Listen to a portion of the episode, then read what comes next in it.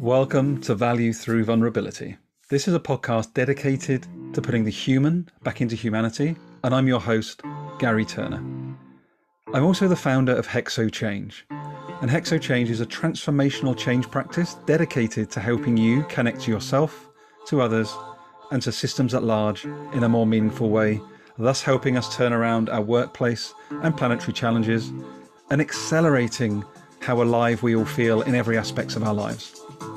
This track is called Kaleidoscope and was created for me personally and for HexoChange by Peter Griffiths, one half of the amazing Mind Takeaway. I hope you enjoy this exploration, and please do share it on your social platforms so we can bring more humanity to more people. Hope to speak to you soon. Welcome to Value Through Vulnerability. This is a podcast dedicated to putting the human back into humanity.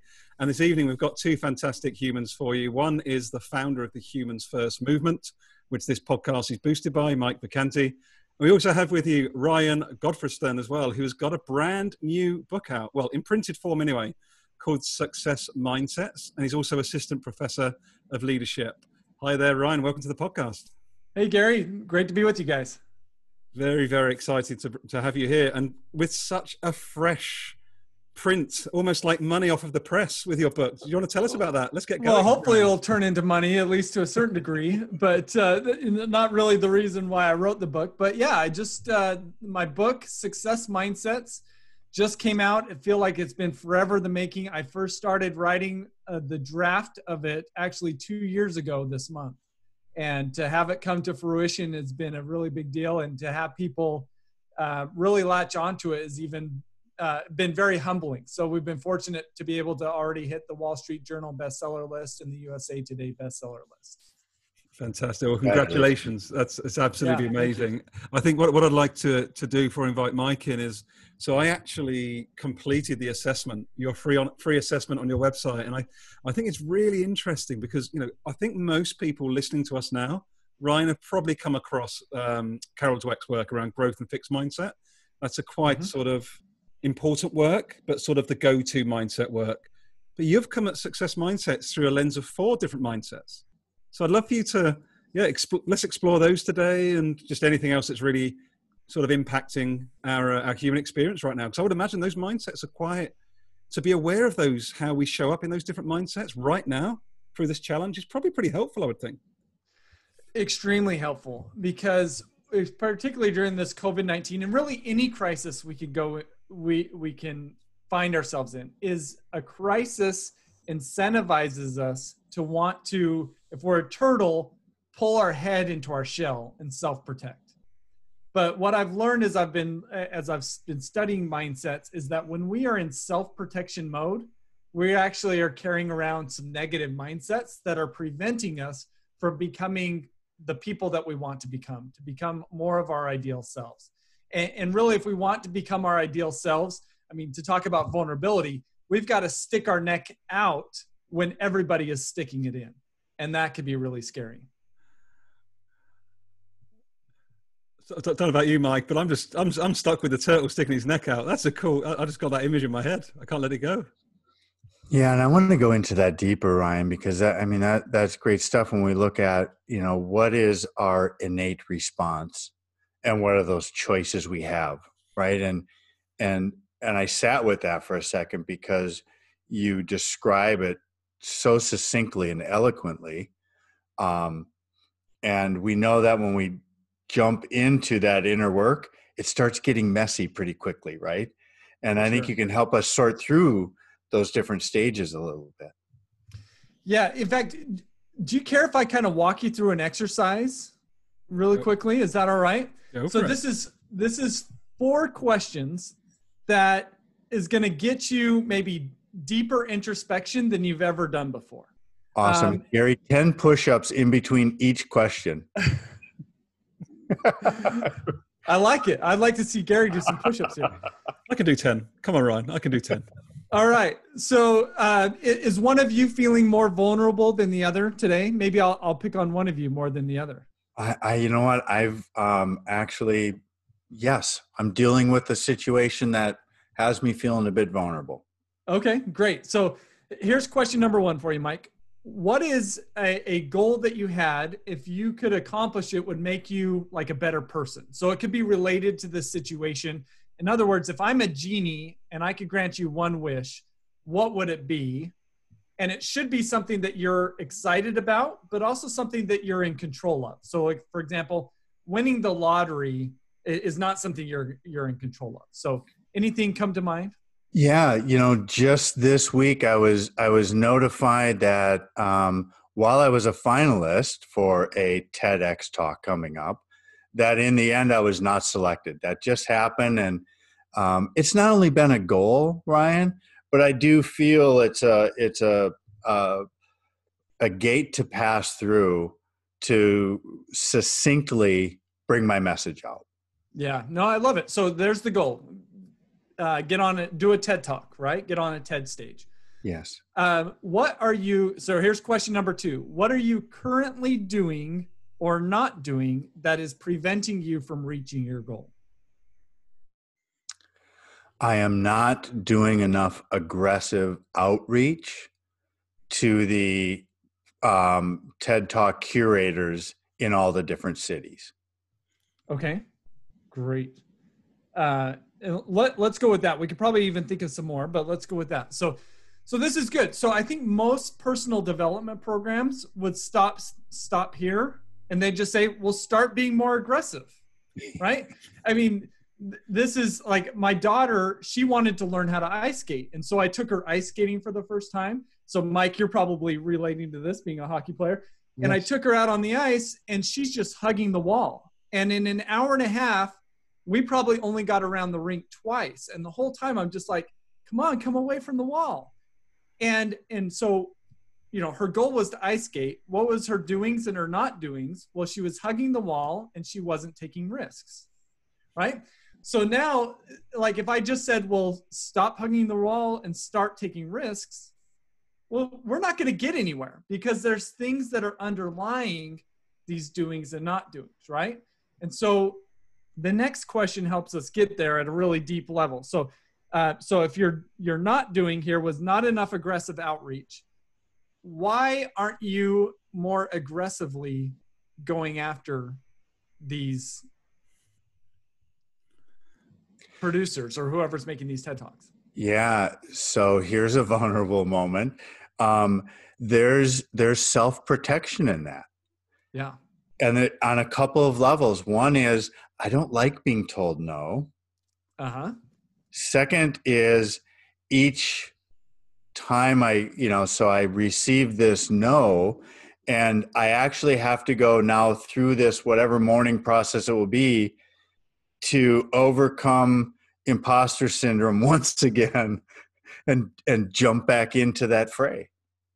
Good. So what I'm hearing you say, and I'm going to summarize this, and if I'm off base at all, let me know. But the first thing that is the easiest to identify in terms of the whys is a fear. So your fear is of no and of rejection and maybe what this is saying about you, or maybe it's because of the work that it means that you're still going to have to do, right? You're not towards the finish line yet. And so we've still got some more work to do. Does any of those ideas resonate with you? Yes. Yeah. Yes. Those are good. So I appreciate you, one being vulnerable, right? What you mentioned is because this step is really vulnerable because we're identifying some fears that we generally don't like talking about. But then now that we identify these fears, we can identify an associative commitment.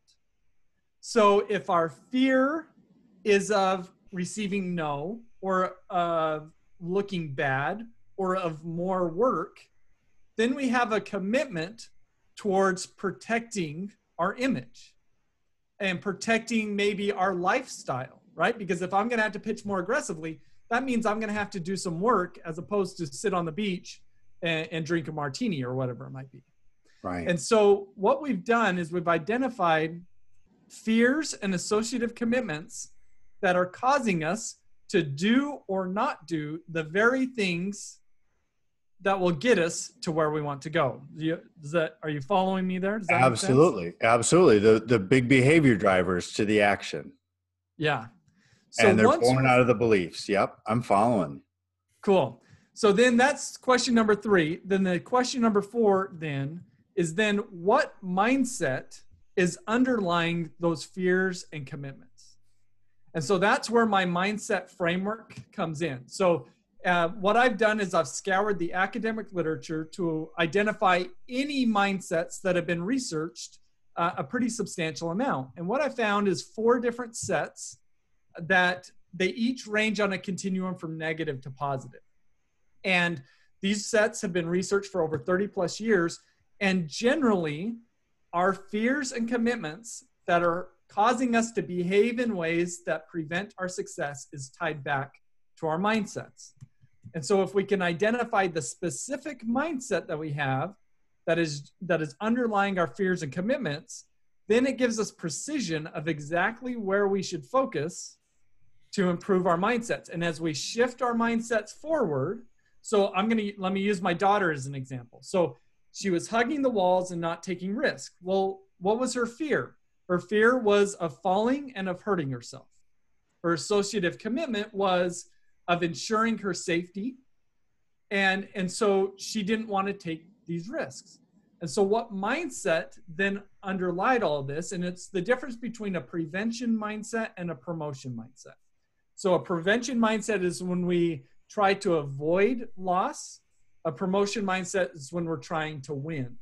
Yeah. And so because she was more focused on avoiding problems than she was on reaching her goal, then she was more wrapped up in her safety than on actually making progress towards her goal. So if we can help my daughter shift her mindset from a prevention mindset to a promotion mindset, she now all of a sudden is putting on different lenses and is now going to see the world differently and therefore think and behave differently.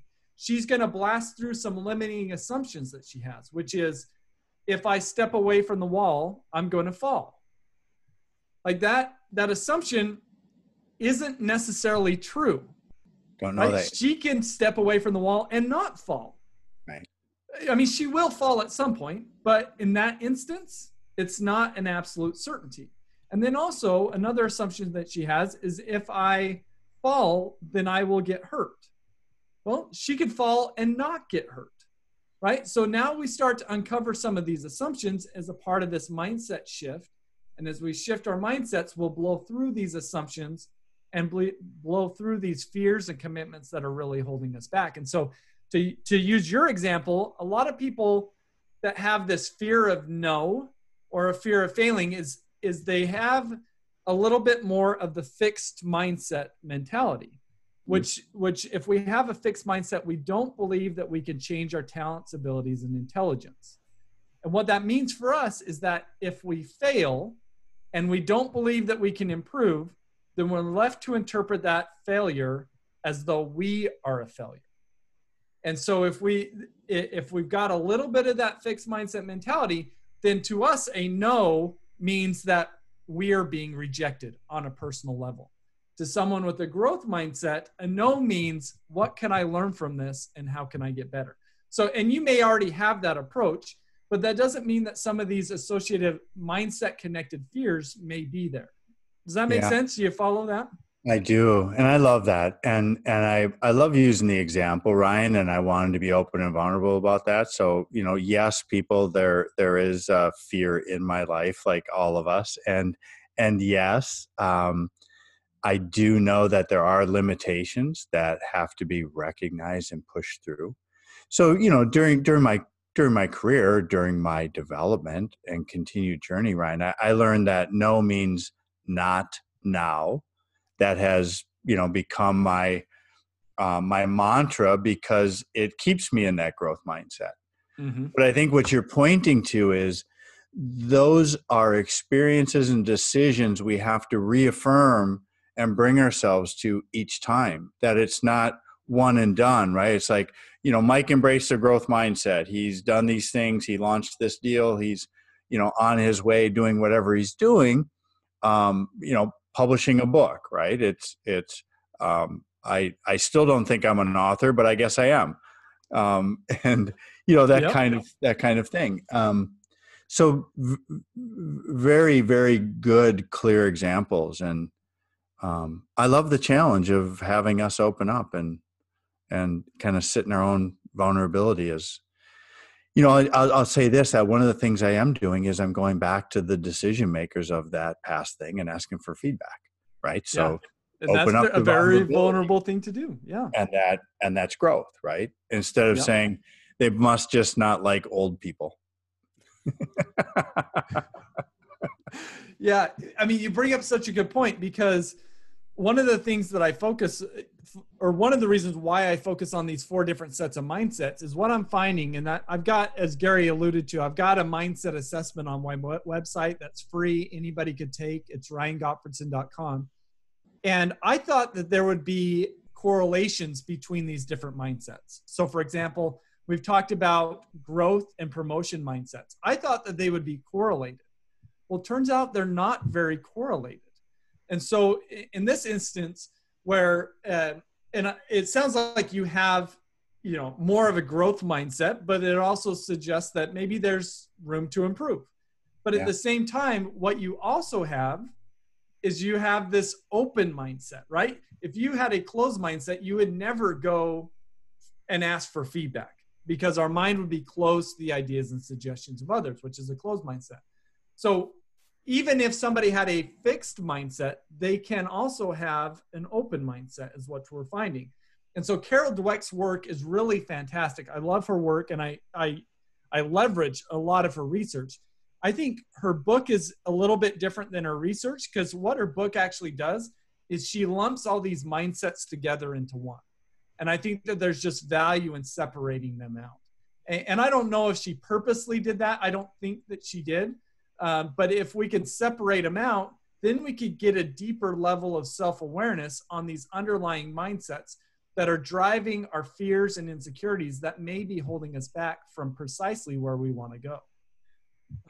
I love this, Mike. Do you know what's really cool observing? And thank you for, like, that's the first time in 120 episodes of this podcast in 2 years we've had a live demonstration. So Ryan, straight in there. I love that. And thank you, Mike, for going there as well. I think what's coming up for me really, really powerfully as well is, right, I love what you're doing, because you have developed something that actually mimics the human experience, i.e. we are in the moment human beings. Like what I just said is the past, and what I'm about to say is the future. So to actually have something that you've grounded in academia that is practical for people on a personal and collective basis, that allows us to recognize what we are doing in the moment, that's quite profound, because a lot of people do tie their identity to what they learned a year ago or 3 years ago or 5 years ago and think they're still that person. But the three of us know we can shift our views on something like that in the moment. So I think it's really quite profound what you've developed. I'm glad you feel that way. I feel that way as well. And as I work with organizations and work through this, both at individual level as well as a team level, it's been really transformational for folks. And I think here's the reason why, and you really nailed it on the head, is what this exercise does for us is it causes us, or it allows us to look at what we typically look through. So our mindsets are what we typically look through, and these are usually non-conscious to us. We just kind of see the world, and we think that the way that we see the world is the best way to see the world. But what we've got to be able to do is we've got to step outside of ourselves and investigate these lenses and say, is that the right lens to have in this situation?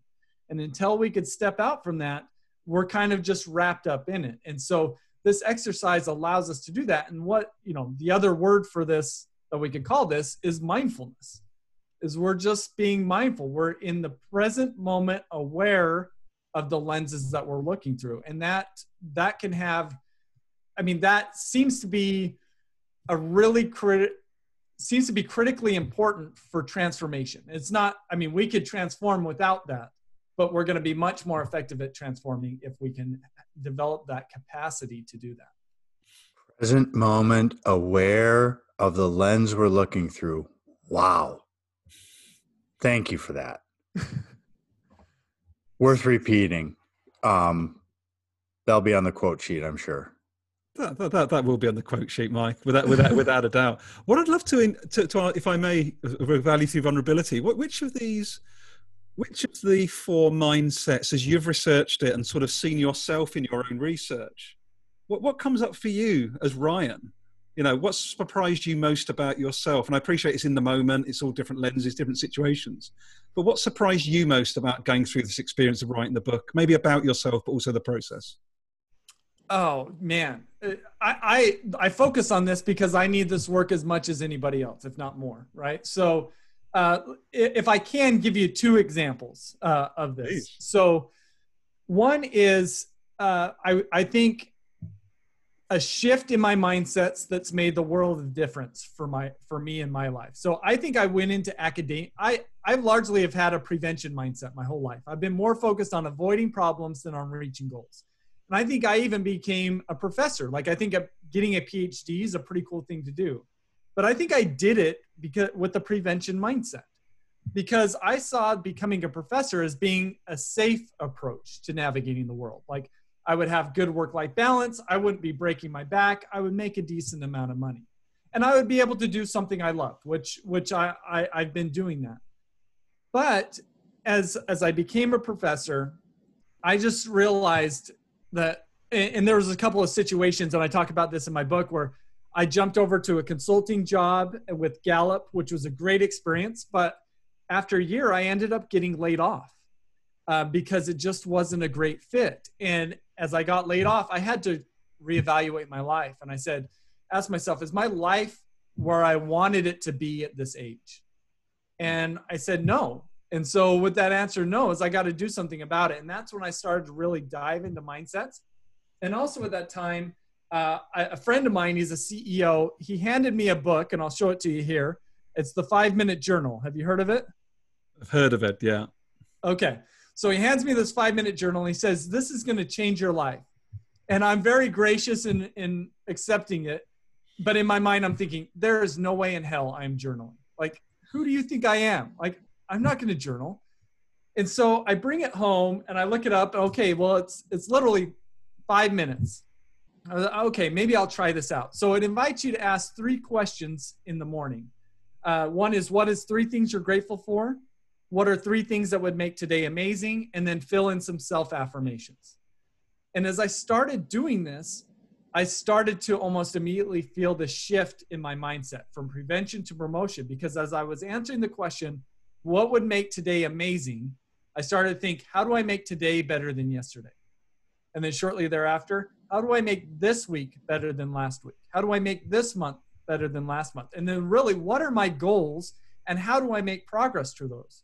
Yeah. And as I shifted from a prevention mindset to a promotion mindset, that's when I said, okay, I'm going to start a business, which I never thought I would do because I saw it as being too risky.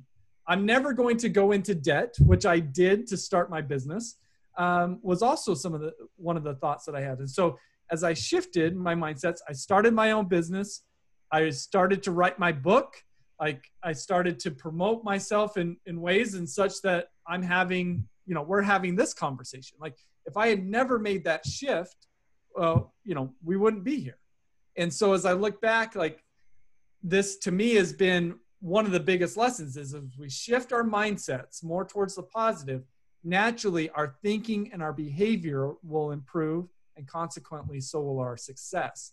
The problem is our success just trails the shift in our mindset. So first a shift in mindset comes, then a shift in thinking, then a shift in behavior, and then success follows after. So our mindsets are the leading indicator and success is the lagging indicator. And if we can focus on that leading indicator mindsets, we will get that lagging indicator of success. It just won't be instantaneous. So cool. And thank you also for going there, Ryan, as well. Like, I really hope you're enjoying this as much as me if you're joining us today, because it's called value through vulnerability. We've had Mike going there. We've had Ryan going there, and I'm going to escape nice and easy. So it's like but honestly, it's brilliant. It's such a great conversation, because I think when people can see themselves in the conversation, Ryan, it's really, really powerful. And I'd love for you to maybe speak to, for those people that are listening, you might have some people, particularly during this current challenges that we have, going, right, yeah, I like that, Ryan, I get it. But do you know something? I genuinely, like, you want to see my bills? Like, I'm just trying to keep food on the table. Like, what would you invite those people to do if they're like really, like, they're thinking like, I know that I can create a better world if I can get my, but there's just too much going on in my world right now. I can't even, I can't be that positive. It's impossible for me. Is there any sort of invitation or just a, like, how can someone nudge themselves towards something more, something more positive, maybe at a time of difficulty? No, yeah, and I appreciate you asking the question. And I'm going to go to a set of mindsets that we haven't mentioned about yet. And I think this is the set that I struggle with the most. It's the difference between an inward mindset and an outward mindset. So when we have an inward mindset, we see ourselves as more important than others. And when we see ourselves as more important than others, we see others as objects. Uh-huh. An outward mindset is when we see others as being just as important as ourselves. And when that happens, when their needs and wants matter just as much as my own, I'm able to see them as people.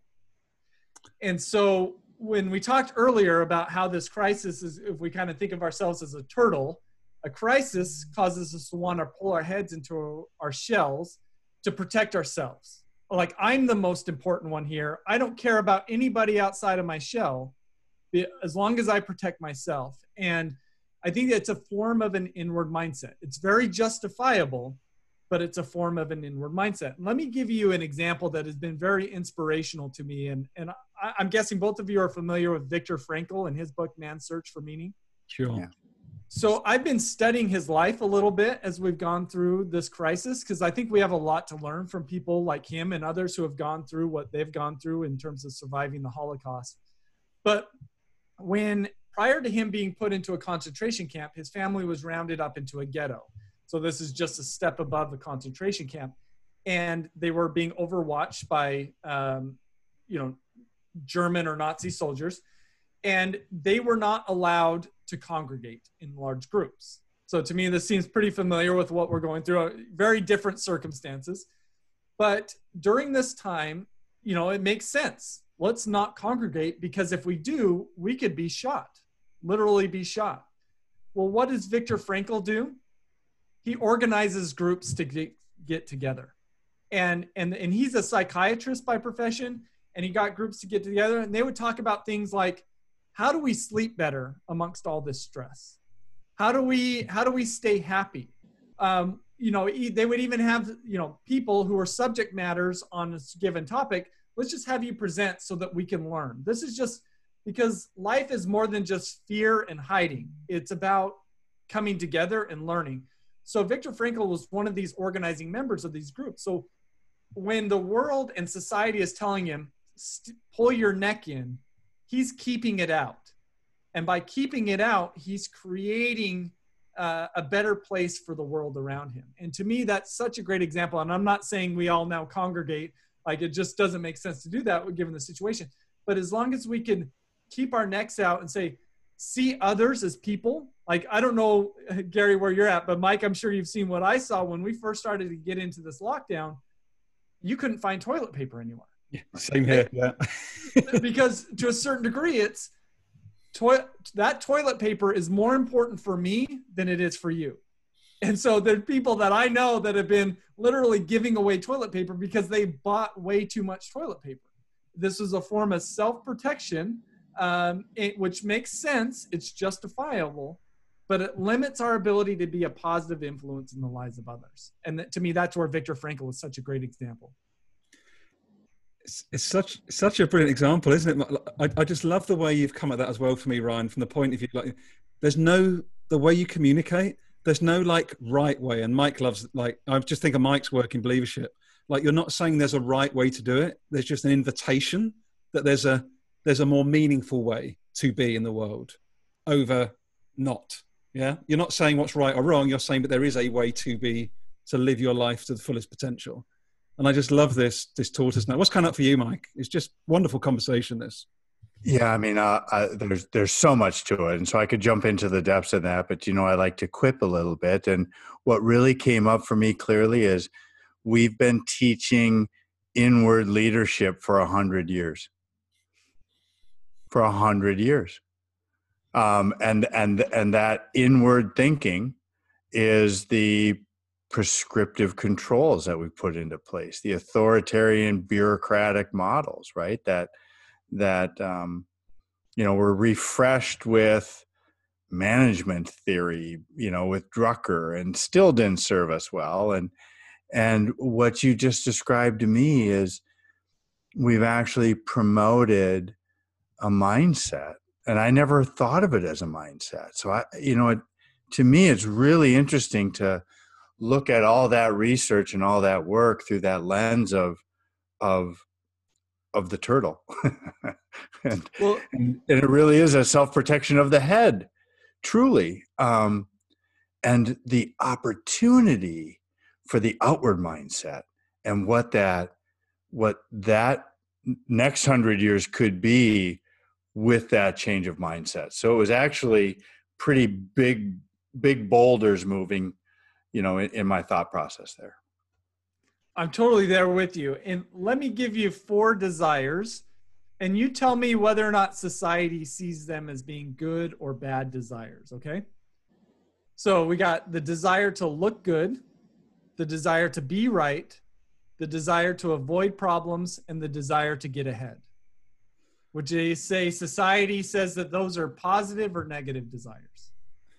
Marketing would say they're positive. I mean, I think we're socially incentivized to do these 4 things. I mean, just even look at our schooling. What are we focused more on, learning or grades? Yeah. Looking good, right? We're more focused on looking good. Because, and these are very justifiable desires to have, because who wants to look bad, be wrong, have problems, and get passed up? Right. Well, nobody, right? So we justify these desires. But let's ask ourselves, where is the focus when we have these desires? Look good, be right, avoid problems, and get ahead. All on ourselves. It's on ourselves. And so if we're a leader and we are incentivized to look good, be right, avoid problems, and get ahead, where are we focused as a leader? On the person that we should be least focused on as a leader, right? We're focused on ourselves. And we are literally, this is self-protection mode. And each of these desires are attached to these negative mindsets that I focus on. So fixed, closed, prevention, and inward. So we're there. I think many of us have been there, or we are there, because these are very justifiable desires, but also because we don't recognize the higher order desires to have. So instead of wanting to look good, we should want to learn and grow, which may mean we have to look bad in the process. Instead of wanting to be right, we should want to find truth and think optimally, which may mean admitting we've been wrong. Instead of wanting to avoid problems, we should seek to reach goals. And instead of wanting to get ahead, we should have a desire to lift others.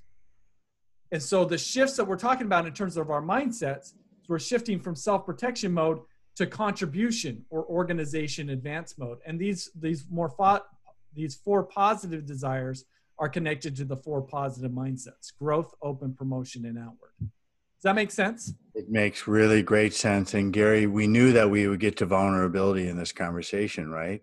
And there it is. Like, that is the cartilage, or that is the actual on-off switch between each of those inward or outward desires, right? So when do we want to be right or be better is the way I say it. Same thing, more words on the better part. We focus on that.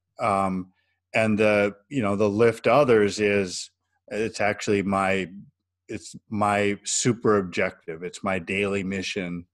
And really the purpose that I've focused on for the last 4 years, it takes that intent, right? But in doing so, there's great vulnerability in that, because it's easier just to self-protect.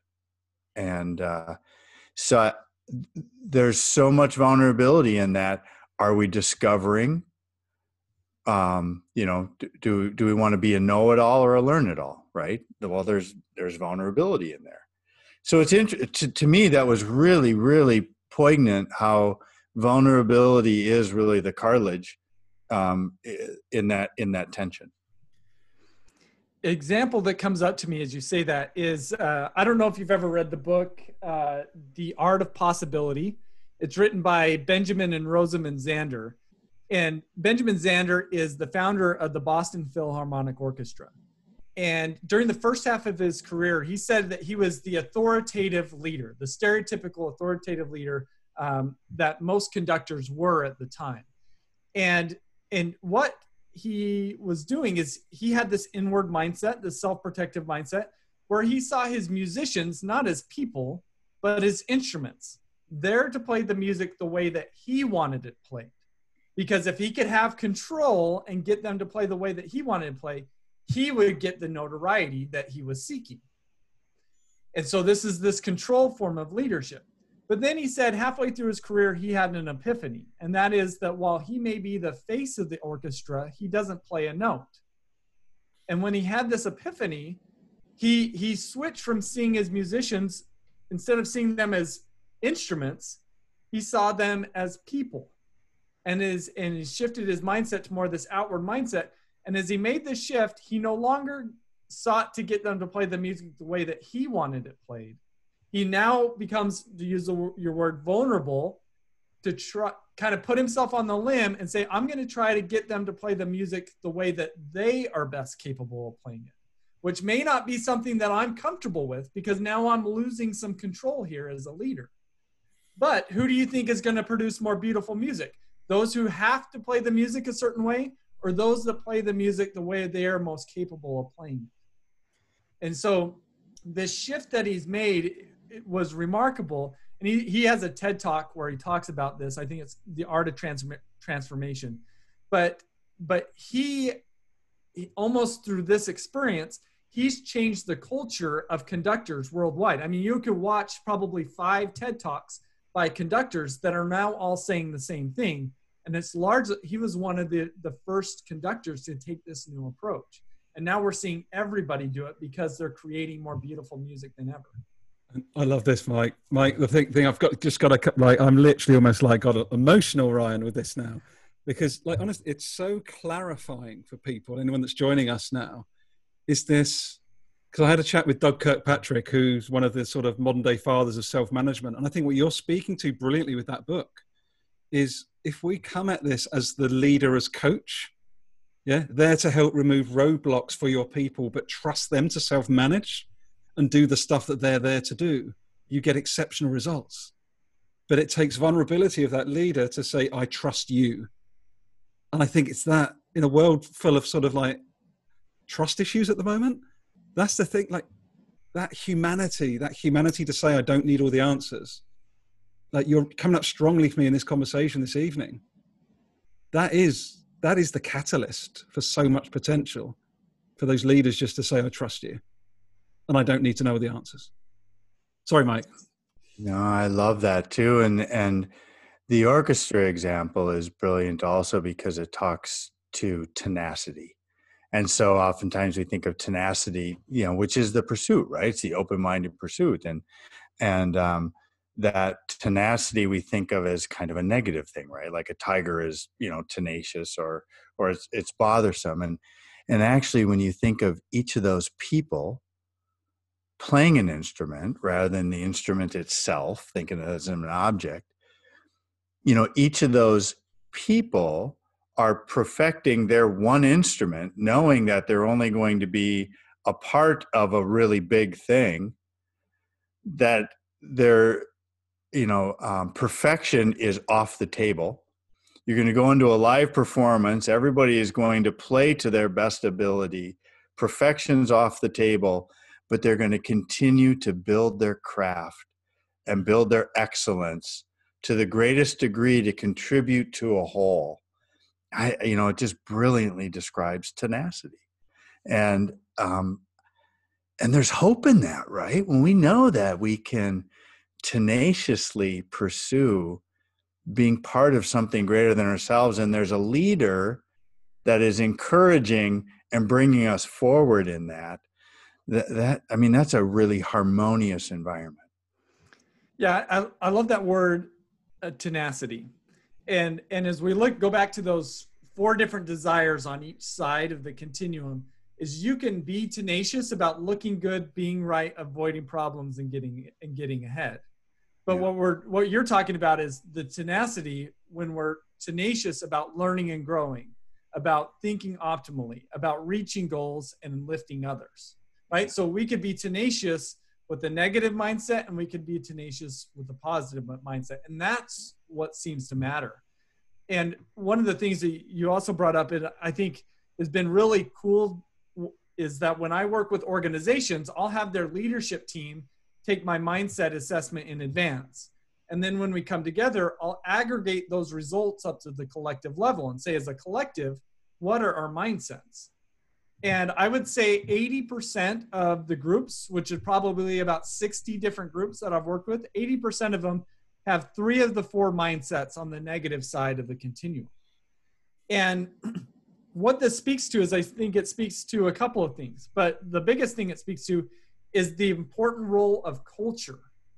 That if we create a culture that is tenacious towards the negative things, then people are incentivized to self-protect. But if we can be tenacious about creating a safe culture, it allows people the freedom to have the more positive desires, to learn and grow, to find truth, to reach goals, and to lift others. And so that idea of focusing on creating a safe environment, which is a very vulnerable and scary thing to do, because there's so much trust that has to go on behind that. And so it's very much easier said than done. And it's easy sitting in this chair and saying that, much harder to practice for sure.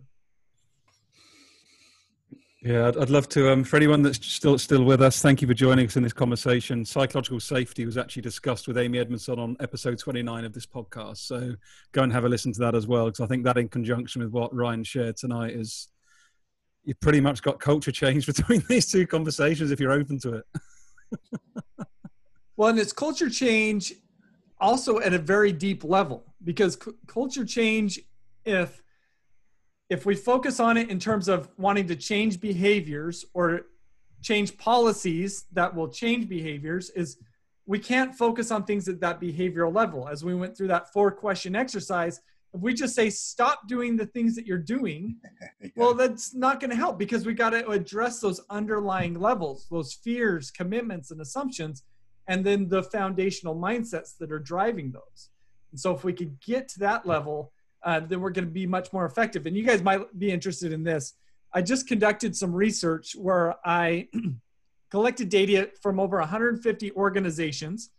And across these organizations, 33% said that they were effective at developing their leaders. So only 33%.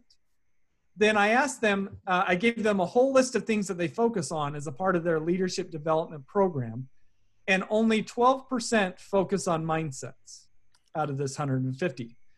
And if they focused on mindsets, 66% of that group said that they were effective at developing their leaders. Mm. So if we can add mindsets to the equation of leadership development, I'm not trying to take away from anything else that we're focusing on. Let's just add mindsets to it. It seems like we're doubling our effectiveness in developing our leaders. That is amazing research, very valuable. And then I also want to encourage that I don't think you have to continue to be so kind on the leadership development that's currently in place. There's a lot of baggage that does not need to make it to the wagon. It won't be welcome in the antique store. It's just rubbish. And so I'm glad you said it instead of me. I thought I would just jump in and kind of take you off the hook on that.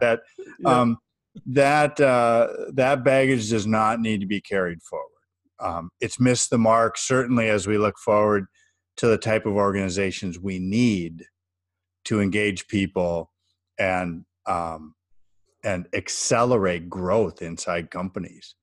With the rapid change that we're going through, agility can't be as rigid as it was. Mm-hmm. So I love that on many levels, and I just wanted to unhook those cargo freight trains that are no longer necessary. No, you're right, because when you talk about agility, improving agility, which is something we need to do at a personal level as well as an organizational level, in order to do that, it's going to require that we enhance our capabilities of thinking in more complex ways. Then rather than just jumping with, you know, as we're dealing with this COVID-19 crisis, well, now we've got this two poles that are going on, safety and starting up the economy.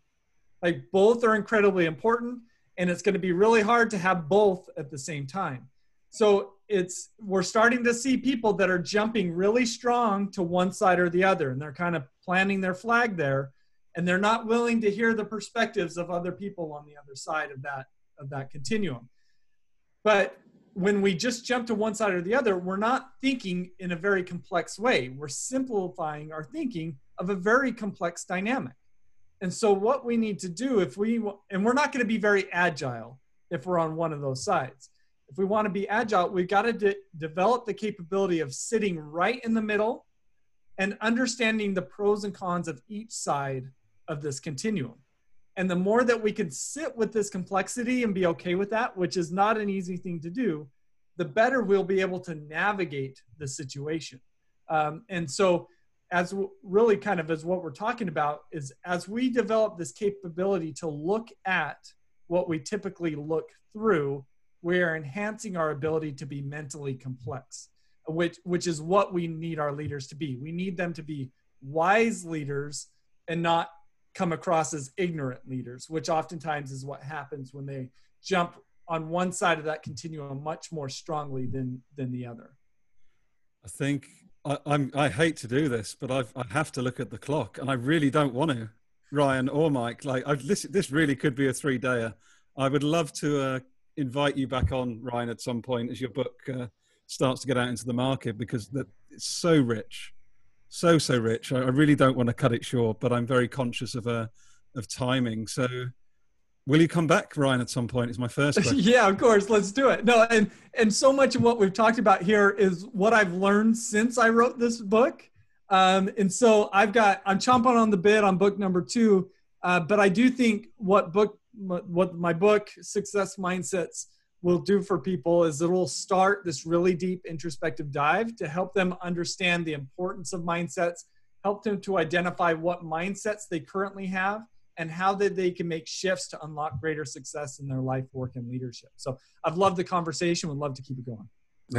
Those are great, great comments, and thank you for that. And what I want to encourage listeners is it is exploring the things that we haven't currently explored that will get us to where we need to go. It's not taking all of the notions from the past and just executing them better. That is a flawed strategy. So taking in these new teachings, opening our mindsets really is where we need to go, the things we need to explore. If what we already had in the past was good enough, we wouldn't have these problems we're trying to solve. So that's my big encouragement to move forward with new ideas. And you've just presented that wonderfully, Ryan. It's been a joy. Yeah, thank you so much. Thanks for having me on. Thanks for inviting the vulnerability, which you could see how that just in and of itself, and you guys already know this, but it allows us to deepen our conversation and connect more effectively. It's brilliant. And I'd just like to offer one invitation. Thank you so much for joining us today. And you know, I think right now the ultimate act of vulnerability would be practice. Like what Ryan shared with us today, it's not an all or nothing thing. You know, dial it up, practice this. And Ryan, how can people find you? Because I just think there's going to be people wanting to connect with you after this. Yeah, I hope so. My website's the best place, RyanGottfredson.com. You could get my assessment there, as well as if you go there to buy my book, it'll direct you to any of your favorite online retailers. But I have some freebies there for you, such as if you buy the print version, you can get the audio version for free, as well as a webinar that walks you through each of these different mindsets we've focused on. So that's the best place. Second place is probably LinkedIn. Would love to connect with anybody there. You've been a joy. Thanks so much for your time, Ryan. Thanks, Mike. Yeah. Thanks, awesome. Gary. Thanks, Mike.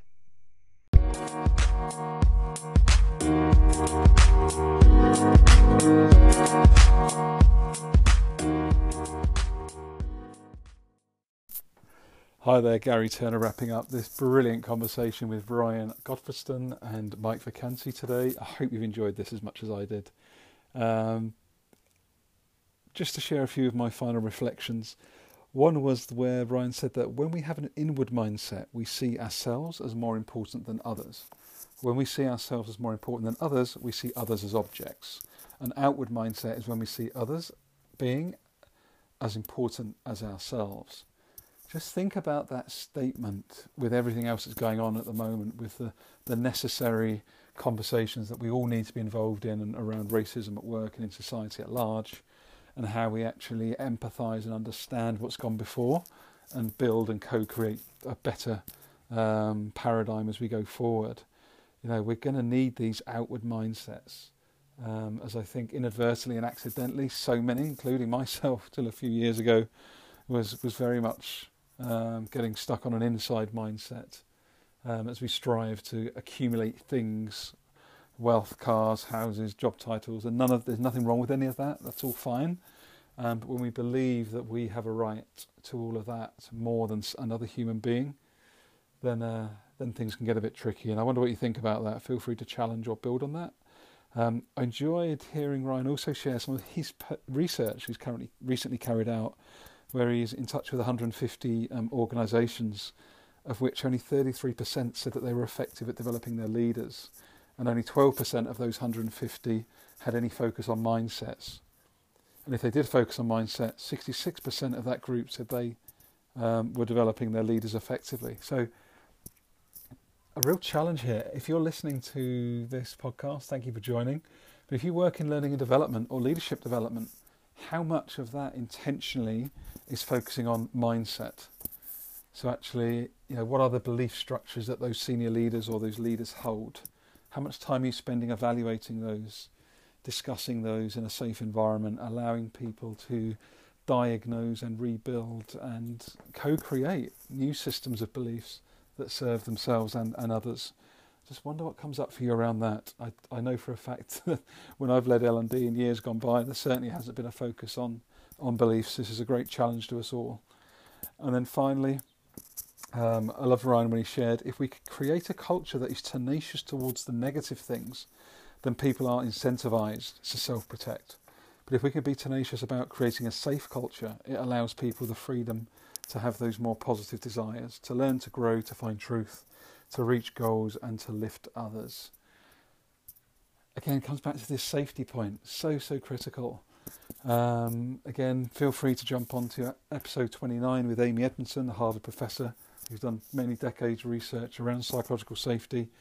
And indeed, just to wrap up, my friends at Equip, where I'm a pro bono strategic advisor, working with them on helping them develop and bring to market their amazing technology, you know, psychological safety, inclusion, employee voice, all of those things are intentional parts of the design for Equip. So feel free to jump onto their website, aequip.co.uk, should you have any interest. And just please just use the reference Gary Turner if you have any interest. And it would be great to introduce you to the team and to the great work they're doing. This is about a movement, the Humans First Movement, the Equip movement, and really this podcast going forward is about being a catalyst to those two movements and to bringing more of us together so we can have these deeply human conversations and help the world heal at large. So until next conversation, please feel free to reach out to me at Gary IP Catalyst on Twitter. You can find Gary Interpersonal Catalyst on LinkedIn. You can also find me at my website, garyturner.life. That's GARRY.life. And we really hope to see you on a future, or hope you'll join us on a future conversation. But till then, we'd really appreciate it if you've got value from this, please share the podcast, subscribe to the podcast, let us know what you think, what you challenge, what you want to add to the discussion. And I really look forward to meeting you again on episode 121. Take care and have a great day and be safe. Really hoping that you enjoyed that exploration on the Value Through Vulnerability podcast. You can find out much more about HexoChange at hexochangenow.com. That's HEXOChangeNow, one word.com. You can subscribe to a weekly newsletter at that website, which includes information about live stream conversations, further service offerings, blogs, but also our in-person events, of which we have multiple each year. So I really hope that you'll join us. Do connect with me, Gary Turner, on LinkedIn, and I really hope to hear from you soon.